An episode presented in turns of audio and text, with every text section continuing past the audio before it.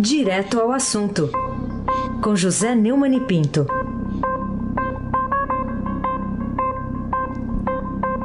Neumani, bom dia. Bom dia, Raíssen Abac, o craque. Bom dia, Carolina Ercolim. Tintim por tintim. Bom dia. Bom dia, Almirante Nelson e o seu pedalinho.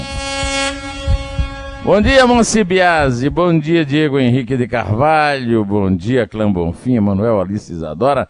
Bom dia, melhor ouvinte, ouvinte da Rádio Eldorado 107,3 FM. Raíssen Abac, o craque. Vamos lá, papo reto aqui, ó. Manchete do Estadão hoje. Temer é preso sob acusação de liderar organização criminosa. Eu devo perguntar e agora José ou e agora Michel? Você está perguntando para mim, é então, um poema do Drummond. Então vai, José. Bom, trata-se primeiro é, de uma, um fato histórico. É o segundo é o segundo ex-presidente condenado à prisão, cumprindo pena. É, na verdade, uma prisão provisória, não é uma prisão ainda para cumprir pena. Né? É, essas discussões jurídicas aí eu vou deixar para os advogados, como o advogado da USP que o, o Gustavo e a, a, o Gustavo entrevistou e nós acabamos de ouvir com a introdução aí da Carolina. E eu vou dizer o seguinte: eu fiquei muito espantado em ver um número que foi apresentado é, pelos investigadores do Ministério Público, que é a acusação de que o Temer, o Moreira, o Coronel Lima Filho e outros réus são acusados de é 1 bilhão e 800 milhões de dólares. Sinceramente, eu não me lembro de ter visto num caso. A outra coisa que me surpreendeu é que eu esperava uma prisão do Temer pelo caso do Porto de Santos. Afinal, desde que eu cheguei aqui em São Paulo, não, eu cheguei em 70, quer dizer, a partir de 90, era, era uma conversa muito comum sobre o controle do Temer, já então, é, digamos, operado, como dizem, né? o operador, né? pelo Coronel Lima, era a questão do Porto de Santos. Essa história aí do, do, da Lava Jato do Rio, sobre o Angra 3, para mim é, é novidade. É, além do, dessa surpresa, tem também a surpresa de que a acusação é de 40 anos chefiando uma organização criminosa. Vamos ouvir o chefe lá dos procuradores da Lava Jato do Rio, Ricardo Saad, por favor, Miranda.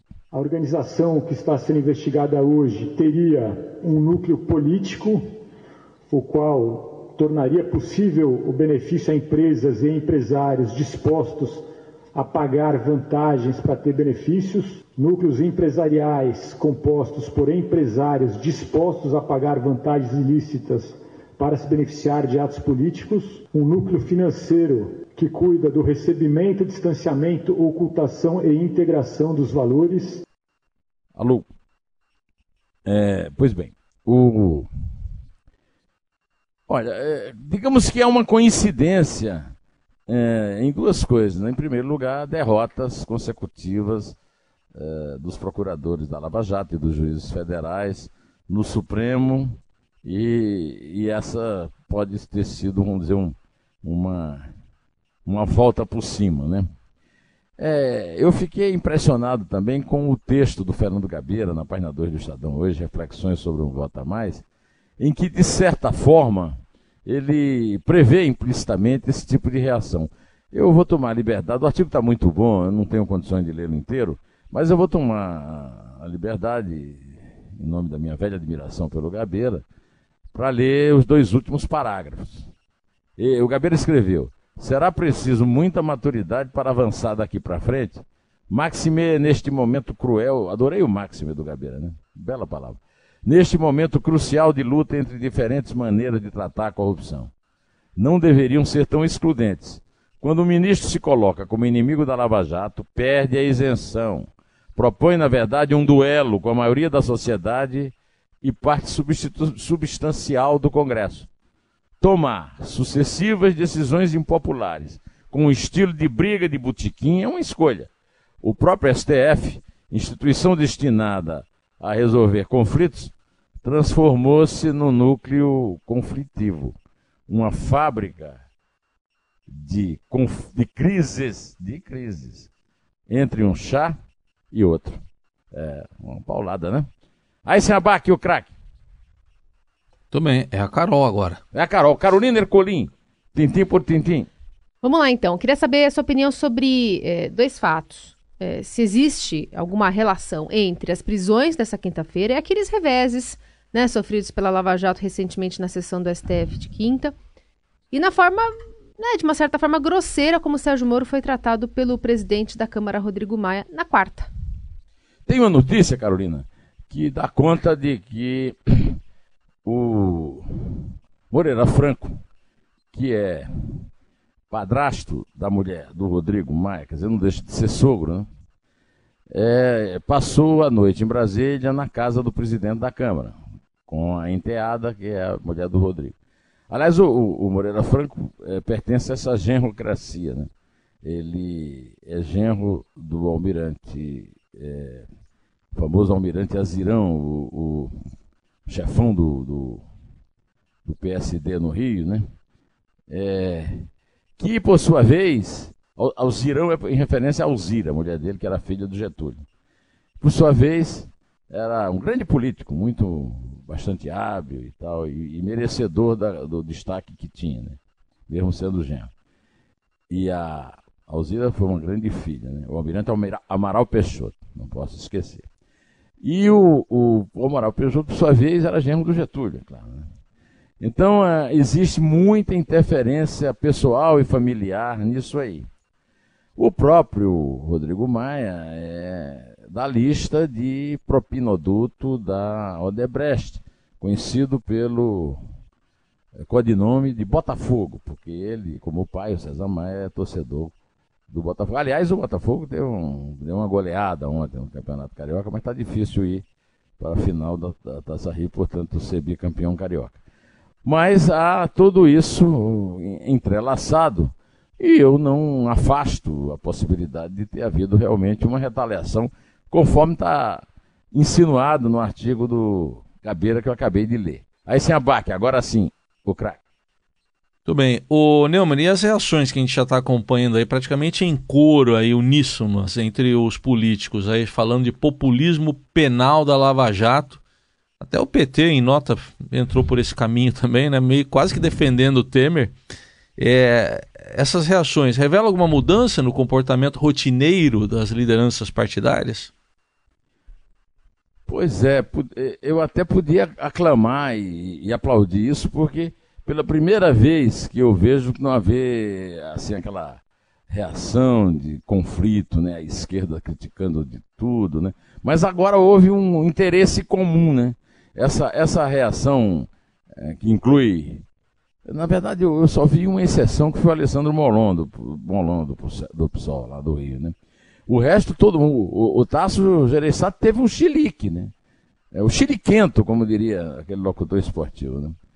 É, ela mostra claramente que há um mal-estar geral contra a Lava Jato, contra a popularidade da Lava Jato e contra a imparcialidade e a atitude implacável da Lava Jato na velha e na nova política, né? Ou, ou, ou não? Você acha que houve alguma reação diferente na chamada, dita, mas nem sempre comprovada, nova política Carolina Ercolim? Olha, eu só quero saber o seguinte: o que você tem a dizer da reação do presidente Jair Bolsonaro, que está lá no Chile, tem uma agenda extensa hoje, sobre a prisão de Temer, dizendo que a justiça é para todos? Vamos ouvir o presidente falando de Santiago, por favor, Almirante Nelson. Temos o problema do inchaço de, de servidores em algum local. Eu não posso falar pelo governo federal. Tem muitos estados que têm problemas, muitos municípios que também têm problemas. E daí está a reforma da Previdência. Agora sim, sobre especificamente o presidente Temer, o ex-presidente Temer. E como disse há pouco, a justiça nasceu para todos e cada um responda pelos seus atos. E o que levou né, a essa situação, pelo que parece, é, são os acordos políticos dizendo-se em nome da governabilidade. A governabilidade você não faz com esse tipo de acordo, no meu entender. Você faz é indicando pessoas sérias e competentes para integrar o seu governo. É assim que eu fiz no meu governo. sem um acordo político, respeitando a Câmara e o Senado brasileiro. Pois então tá. É, a exceção aí do caso do Ministério da Educação, né? Eu acabei ouvindo ali o, a notícia dada pelo o Heisen que a Iolene já foi demitida antes de assumir, batendo o recorde do, do secretário executivo anterior do mesmo ministério, que eu não estou aqui com o nome dele anotado, mas que foi também demitido antes de assumir, durou três dias no posto. De qualquer maneira, o presidente está certo. Né? A justiça é para todos, todos mesmos, todos mesmos. Eu estou de acordo e espero que ele venha a cumprir isso ao longo das, dos seus três anos e dez meses, né? Nove meses. Três anos e nove meses de gestão. Heisenbach agora o craque. Ô Neumann, e você acha que o vice-presidente, Hamilton Mourão, tem razão de alertar para o ruído que a prisão do Michel Temer pode fazer, prejudicando a votação da reforma da Previdência? Eu já vi a notícia que há um certo atraso de agenda. Mas eu, sinceramente, acho que o que atrapalha mais a reforma da Previdência é a forma como o governo vem tratando o assunto. Em primeiro lugar, é de fato, o Bolsonaro fez aí um live fazendo um apelo pela reforma da Previdência, como a questão de responsabilidade. Agora, a reforma especial para os militares é uma tremenda bola fora, né? É um, é um privilégio absurdo. E eu já disse aqui, havia uma onda, eu, nós, já que nós ouvimos o presidente falar aí da Previdência também, né? É, havia uma onda da, da população que me parecia se aproximar de uma reação mais racional à reforma da Providência. Agora, da Previdência. Agora, aí me vem com um, um privilégio absurdo para os militares, que, assim, não por acaso é a profissão do presidente, aí você, e também do vice Hamilton Mourão, que está ligando um ruído à prisão de Temer. Então fica difícil relacionar com a prisão de Temer.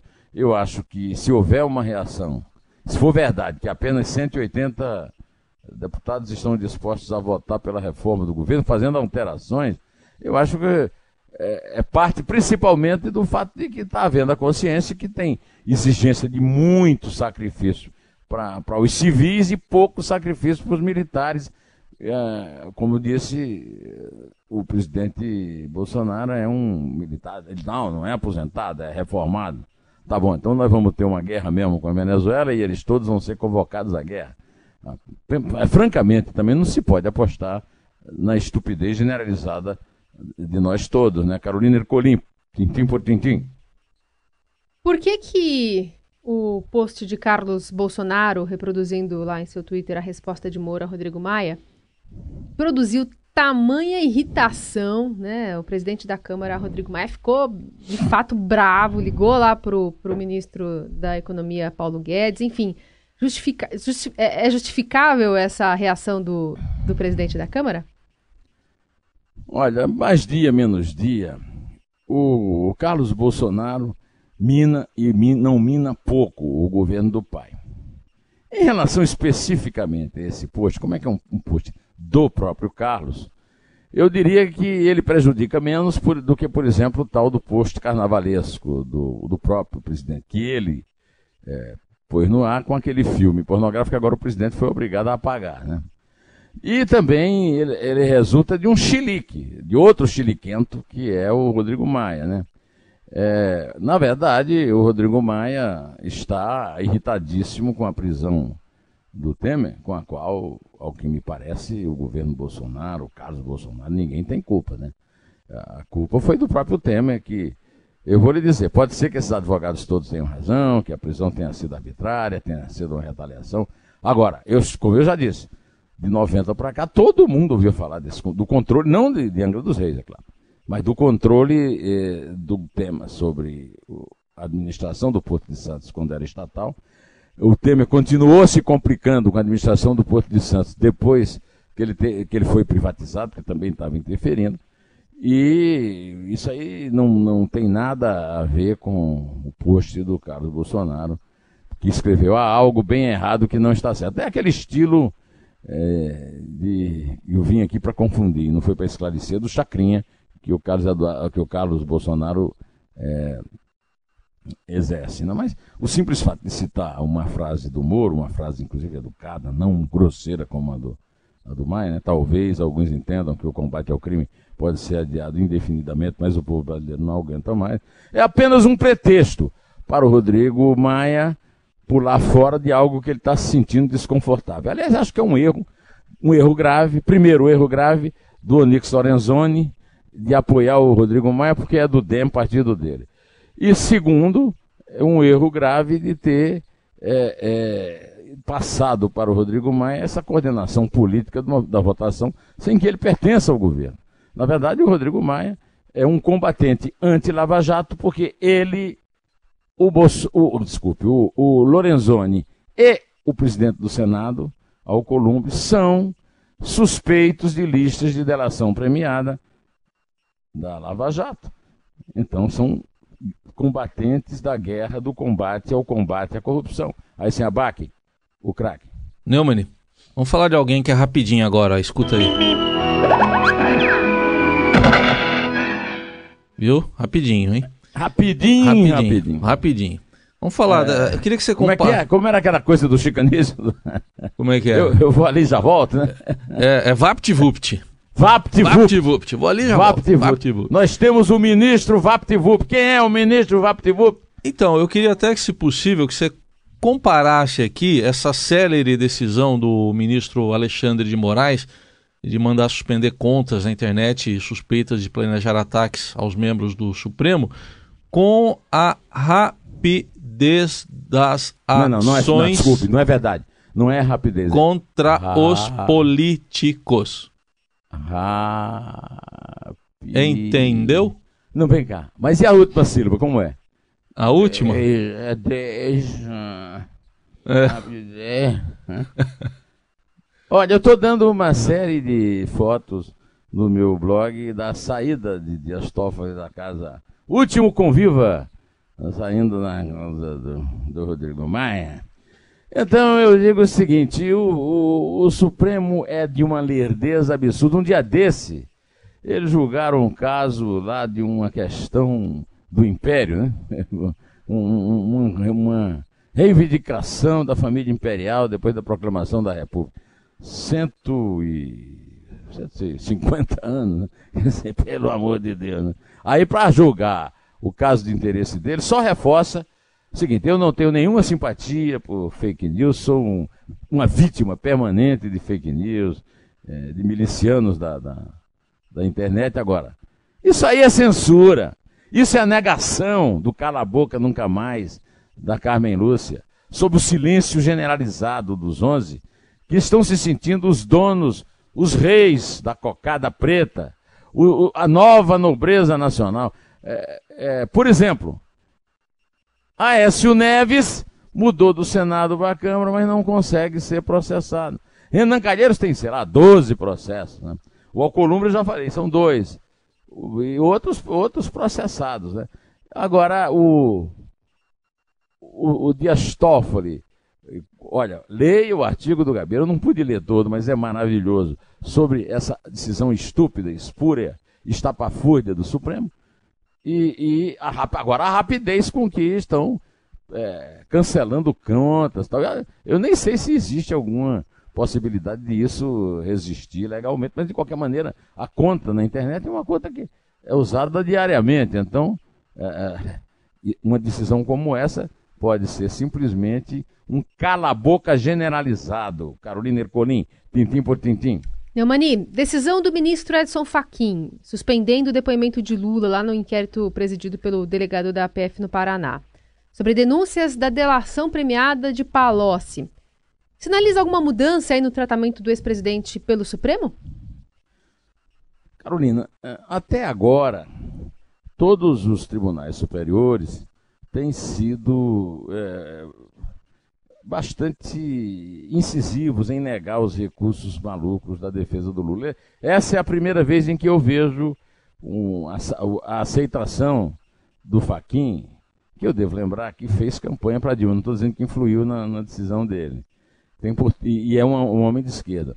É, eu tenho notado no noticiário das pessoas que circulam na, nas altas cortes de justiça uma tendência a noticiar que há ali um está começando a, a haver um, um consenso para que o Lula vá para uma prisão domiciliar, para acabar com esse mal-estar de ficar usando um, uma repartição pública que devia estar trabalhando, inclusive, para investigá-lo, né? Então é o, o preso dentro da, da, do cérebro da operação contra ele mesmo. Está havendo aí uma mudança, está havendo uma atenuada em relação ao Lula, e eu acho que o lugar do Lula é cumprir a pena na cadeia, até que o Supremo, é, como lembrou o Gabeira, mude de opinião e faça uma nova jurisprudência que não possa mais que o Brasil entre de novo, né? a ser o único país no mundo em que alguém tem que ir até as calendas gregas, de volta ao passado, para conseguir punir algum criminoso de colarinho branco. E os criminosos comuns não têm essa, essa folga que os políticos e, e os burocratas de colarinho branco têm, né, de ir para a justiça eleitoral.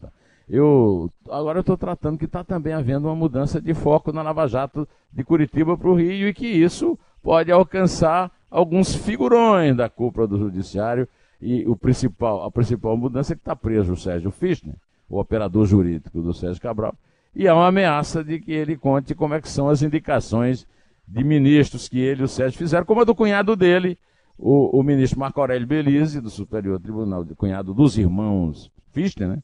É, que é ministro do Superior Tribunal de Justiça. Eu acho que eu estou começando a, a, querer que a Carolina conte antes que o, que o Alexandre de Moraes mande os esbirros a serviço do Supremo atrás de nós.